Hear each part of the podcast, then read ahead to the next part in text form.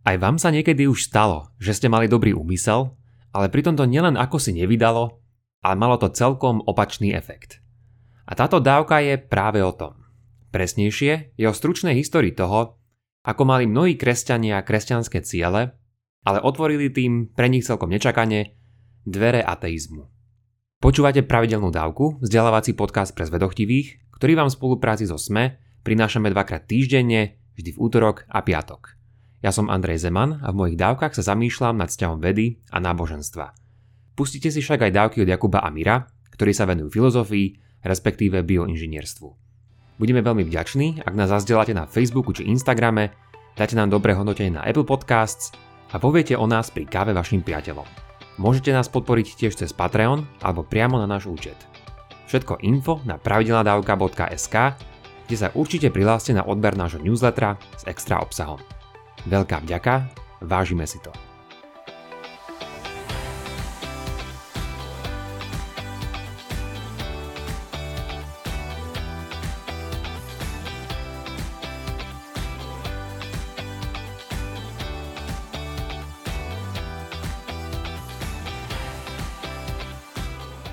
Zmena svetonázoru je vo väčšine prípadov postupný a pomalý proces.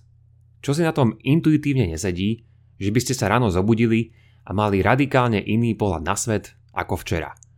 Podobne je tak aj s históriou ateizmu v Európe. Ako každý vieme, Európa nebola samozrejme kresťanská vždy, ale odkedy sa kresťanstvo stalo tolerovaným a potom oficiálnym náboženstvom rímskej ríše vo 4. storočí, tak táto kresťanská misionárska lavína so sebou nabalila prakticky celý európsky kontinent. Európa však taktiež pred výbuchom šírenia kresťanstva nebola nikdy ateistická. Skôr naopak. Európania vyznávali mnohé božstva a neuspokojili sa len s nejakým jedným. Vravíme preto o politeizme, čiže o viere vo viaceré či mnohé božstva a o monoteizme, keď dané náboženstvo vyznáva len jedno božstvo. V kresťanskej kultúre sa môže zdať politeizmus ako veľmi zvláštna pozícia. Viacero bohov? Čo ty myslíš viacero bohov? Samozrejme, že existuje iba jeden. Ale toto by bola veru veľmi zvláštna pozícia pre politeistov. Je to ako keby vám niekto povedal, že môžete mať iba jedného kamaráta. Len jeden kamarát? Čo tým chceš povedať, že len jeden kamarát? Samozrejme, že ich môže mať viac. A podobne nejak to bolo aj s politeizmom. Veriť v jedno božstvo či vo viaceré sú samozrejme veľmi rozdielne pozície. Je tu však ešte jedna iná pozícia, ktorá je, a to nielen kvantitatívne, ale aj kvalitatívne, iná ako obidve z nich. A tento postoj je tvrdiť, že vo vesmíre, nech by sme hľadali ako by sme len mohli a chceli, nenájdeme žiadne božstvo. Všimnite si pritom mimochodom, že ateizmus vraví o neexistencii božstva a preto sa mu aj vraví ateizmus, teda niečo ako bezbožnosť.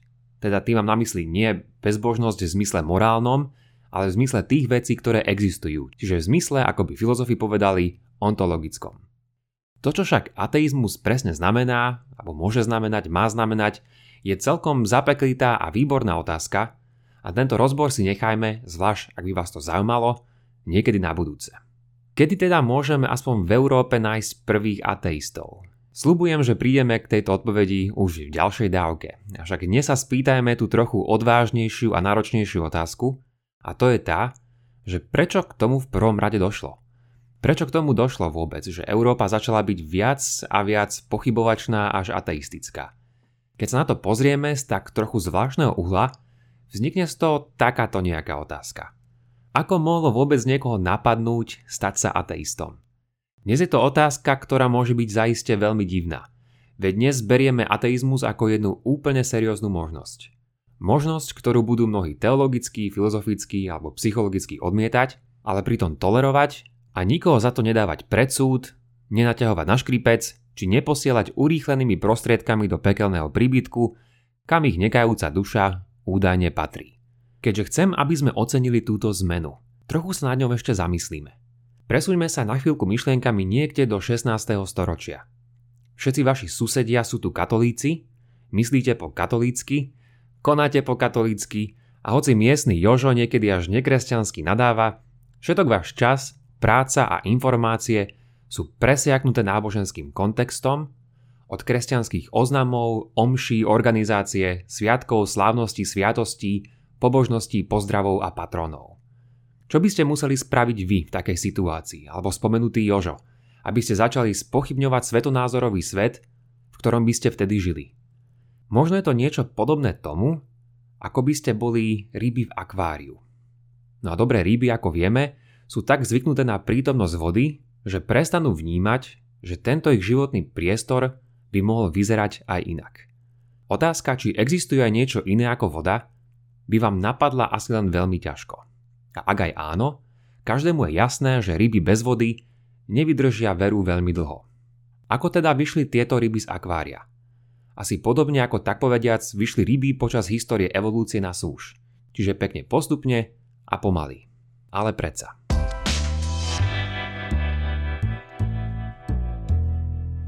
Príbeh o tom, ako sa ateizmus postupne v Európe rodil a dozrieval, nie je jednoduchý, respektíve tých príbehov, ktoré by sme museli sledovať, by bolo až niekoľko.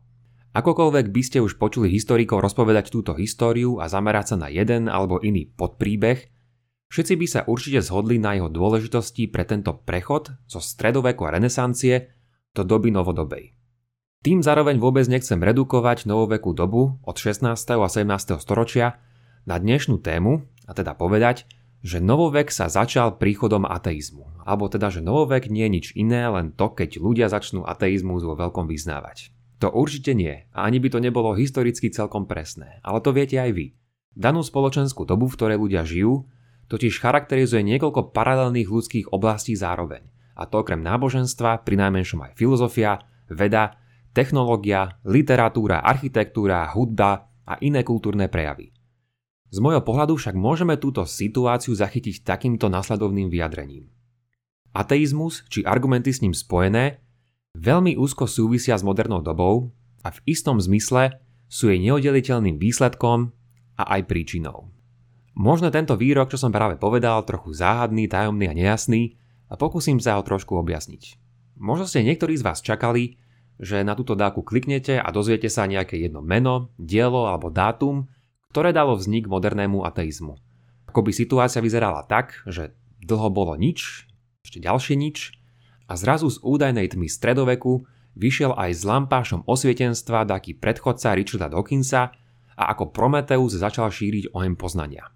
Nejaké tie mená, diela a dátumy sú isto dôležitou súčasťou a niektoré z nich si spomenieme už aj dnes. Ale rovnako dôležité je sa nad týmto procesom zamyslieť a odstrániť z tohto nášho zmýšľania tie nesprávne historické a aj filozofické prvky. A preto sa nad tým takto zamýšľame. Existuje rozlične veľa prítokov vlievajúcich sa do ateistického zmýšľania v Európe a už teraz sa teším, ako vám niektoré z nich v budúcnosti predstavím aj trošku viac konkrétnejšie. Nezačalo sa to však až niekedy v osvietenstve, teda až niekedy neskôr v 18. storočí a nie sú za to zodpovední len francúzski osvietenci, z ktorých si určite zrejme viacerých, aspoň pomene zo školy pamätáte. Okrem francúzskych predstaviteľov za to môžu aj tí v Anglicku a z veľkej miery v Holandsku. Matateľné korene nachádzame pritom už niekedy nie teda v 18. storočí, ale už na začiatku 17. storočia. Ako sme si už spomenuli, bol to postupný proces a bolo v ňom zahrnutých veľa aktérov. Každý z nich prispel svojim dielom a nakoniec sa z toho uvaril pre kresťanstvo celkom hustý guláš. Ironiou na tomto všetkom je to, že tento guláš bol paradoxne kresťanský a s kresťanskými prísadami, alebo minimálne dobrými kresťanskými úmyslami. Ale ako vie asi každý z vás, len dobrý úmysel na uvarenie cieľného jedla určite nestačí. Keďže sa mi celkom zapáčila metafora tohto guláša, rozhodol som sa, že ju budem ešte veru chvíľu používať. Išlo teda o taký pomalý varený guláš a pri tom čakaní na neho by ste určite vyhľadli. Jeho vôňu však bolo cítiť stále viac a viac a mnohí začali šípiť, že takýto guláš tu preca nechcú a ako riešenie, aby akože zmenili jeho chuť, začali do neho pridávať tie podľa nich správne, na oko pravoverné kresťanské ingrediencie.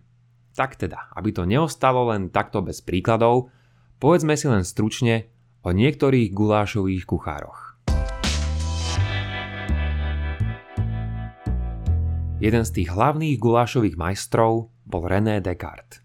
Ako možno viete, či už sami alebo z našich dávok, Descartes prišiel s metódou pochybovania. Prečo by však nejaký dobrý a vzdelaný katolík, akým zaiste René bol, začal radikálne pochybovať o všetkom poznaní? Nebolo to len tak. Pôsobil totiž na začiatku 17. storočia, kedy bola Európa už asi 100 rokov rozdelená náboženskými argumentami a protiargumentami katolíkov a protestantov. A tieto šarvátky neostali len pri pere, papieri a verejných debatách, ale preniesli sa aj na boisko – tieto náboženské nepokoje sa začali už v 16. storočí po vzniku reformácie, ale napríklad v roku 1618, keď mal Descartes len ešte 22 rokov, sa začala tzv. 30-ročná vojna, ktorá bola veľkou geopolitickou, ale zároveň aj náboženskou vojnou. A možno by bolo lepšie vyriešiť všetky tieto rozbroje tak, aby sme sa všetci dohodli aspoň na nejakých základoch, najlepšie aj bez toho, aby nám niekto dával meč pod krk alebo cez našu hruď. A tak začal Descartes spochybňovať všetko poznanie, vrátanie biblického zjavenia a kresťanského učenia a chcel prijať len nespochybniteľné základy, ktoré by viedli k ďalšiemu poznaniu. Pre istotu povedzme si to ešte takto.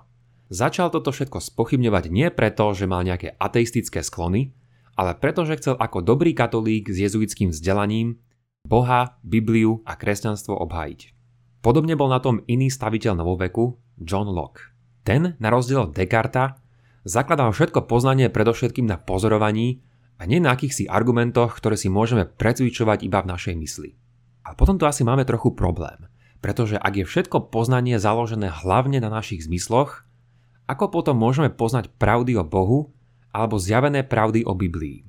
Locke na to ponúkol svoje riešenie, ale pre mnohých nebolo veľmi presvedčivé. Svojim dôrazom na poznávanie sveta cez naše zmysly otvoril Pandorinu skrinku nielen pre seba, ale aj mnohých po ňom. Locke bol význaním protestant a aj on mal teda celkom dobré úmysly, ktoré sa však počas histórie vydali trochu iným smerom, než dúfal. Ďalšou dôležitou postavou, i keď menej známou, je Pierre Bayle. Ten bol najprv Calvín, potom katolík a potom pre zmenu opäť Calvín. A už táto jeho konverzia a dekonverzia mu priniesla dosť problémov samých o sebe. Možno ste doteraz o Baleovi vôbec nepočuli, ale jeho dielo bolo jedným z najčítanejších kníh na počiatku novoveku. Bale, čiže opäť ďalší veriaci, okrem iného presadzoval toleranciu, vystupoval proti náboženskej arogancii a taktiež aj, čo stojí za pozornosť, nemožnosť rozumom zosúľadiť mnohé pozorovania s kresťanskou vierou. Podobne ako napríklad jeho katolický rovesník Blaise Pascal, aj on bol, čo mu hovoríme, fideista. Fideista je niekto, podľa koho je základom viera a zjavenie, ktoré sú nielen nadradené rozumu, ale často ho aj znevažujú. Len tak na okraj ešte pripomeniem, že fideizmus je pozícia, ktorú dnes katolická církev odmieta a mnohí kresťanskí intelektuáli tak spravili už počas stredoveku, zvlášť Tomáš Akvinský. Belové názory však mnohých oslovovali a svojou špecifickou pozíciou tiež prispel dobrou lyžicou svojich argumentov k ateistickej trajektórii Európy. Chcem pri tomto zdôrazniť tento nechcený a neželaný dôsledok tohto spoločného kresťanského varenia. Nik nechcel práve taký výsledok, s ktorým prišli, ale guláš bol hotový a začalo sa z neho jesť. Najprv po troške, nesmelo, a nakoniec sa z toho stal guláš dostupný ako možnosť v celej Európe. Táto skutočnosť bola tiež v mnohom základ pre to, čomu hovoríme sekularizmus, aspoň teda tak, ako o ňom hovorí veľmi významný odborník Charles Taylor.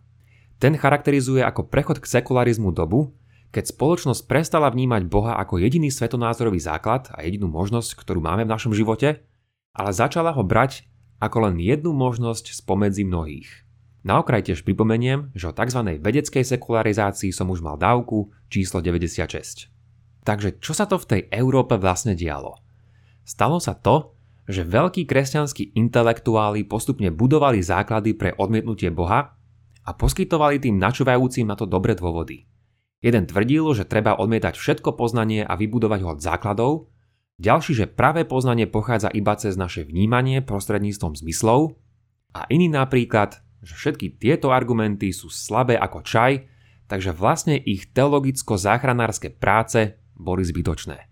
Ak si zaspomínate, či vyťahnete z archívu, niekedy v minulosti, v dávke 72, sme mali zamyslenie o tzv. prirodzenej teológii, teda o poznávaní Božej existencii a jeho vlastností z prírody. Ak ste ho ešte nepočuli a táto téma vás baví, Určite si ju vypočujte. Tento projekt prirodzenej teológie sa teda rozbehol a Boh sa stal témou empiricko-racionálnych diskusí, v ktorých sa dovtedy ešte takýmto spôsobom neocitol. Descartes, Locke a Bale pritom neboli zďaleka jediné hlasy a mnohé iné, ktoré prišli stále ešte pred osvietenstvom, som zatiaľ ešte vôbec nespomenul. Sú naozaj len ilustráciou všetkých týchto ostatných debát, ktoré sa odohrávajú s nimi a poza nich. Aspoň z môjho pohľadu je celý tento príbeh nesmierne zaujímavý a celá táto komplexnosť mu pridáva na príťažlivosti. Keďže som si teraz na konci uvedomil, koľko toho ešte máme v tomto príbehu pred sebou, budem v ňom pokračovať opäť aj na budúce a až potom niekedy sa pozrieme na súčasný, tzv. nový ateizmus. Toľko teda na dnes a vďaka za počúvanie. Ak máte ohľadom dnešnej dávky nejaký koment alebo otázku, neváhajte a napíšte ich buď na facebookovú stránku alebo pošlite na môj e-mail andrej.pravidelnadavka.sk už len pripomeniem, že pravidelnú dávku môžete odoberať v podcastových aplikáciách Apple a Google Podcast, Spotify, Stitcher a Podbean. Ak neviete ako na to, choďte na pravidelnadavka.sk, kde nájdete jednoduchý videonávod. Sledovať nás môžete aj na Facebooku a Instagrame. Teším sa na vás na budúce. Buďte zvedochtiví a nech vám to myslí.